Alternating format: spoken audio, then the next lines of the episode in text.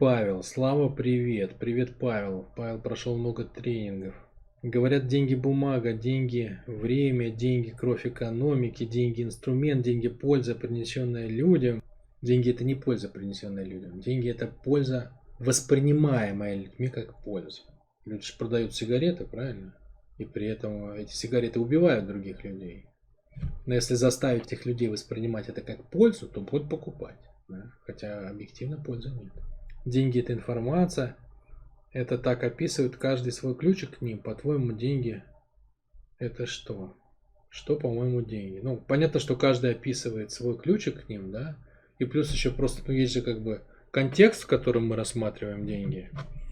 Деньги там в макроэкономике это одно, деньги на конкретном счету у конкретного человека это другое, да? Ну, то есть есть же контекст еще. Но если говорить в общем, что такое, по-моему, деньги? Деньги это энергия. Деньги это а, выражение энергии, энергии людей, наверное, вот так. Правильно так сказать? Нет, наверное, деньги все-таки это не выражение энергии людей. Что такое деньги? Ну, это точно энергия, да, то есть надо понять, это энергия чего? Это, наверное, энергия воспринимаемой полезности все-таки, да. Деньги это энергия воспринимаемой полезности. То есть люди готовы платить за что? За то, что им кажется, что им полезно, интересно, весело, классно и все такое. Соответственно, а, способность генерить объем вот этого, да, он и выражен в экономике деньгами и у конкретного человека, его количеством денег.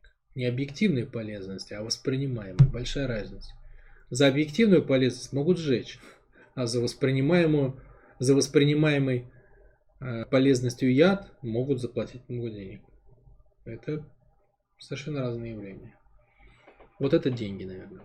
Вот это деньги. То есть с точки зрения обмена это, это как бы единицы воспринимаемой полезности. С точки зрения механики, с другой стороны, если смотреть, да, это э, универсальный измеритель всех ресурсов материального характера. Да? То есть деньгами можно купить все материальное. Вот, например, Автомобиль можно купить, квартиру можно купить за деньги. Тело женщины можно купить за деньги. И тело мужчины, в принципе, можно купить за деньги. Ну, зависит от твоих пристрастий, Павел. Вот. А чего нельзя купить за деньги? Вот любовь нельзя купить за деньги. То есть можешь купить тело, можешь купить улыбку, а любовь нельзя. Любовь не покупается за деньги. Можешь купить тренинг за деньги, но не можешь купить осознание или смысл, да, то есть да, некоторые вещи можно сделать только самому. Можешь купить таблетки, но не можешь купить здоровье. Вот, то есть как бы реально ценные вещи, так вот по-серьезному ценные вещи, конечно, за деньги не купить. Вся нематериальная часть выпадает. Но материальная часть значит очень много. Ну, это половина, прям, меньшая половина. Вот если так можно сказать, да, по-дурацки очень звучит, но тем не менее. Если мир поделить условно пополам не физическая и физическая часть. Но материальная часть, она все-таки меньшая часть по весу смысла. Да? Так вот пополам, физика не физика, это пополам.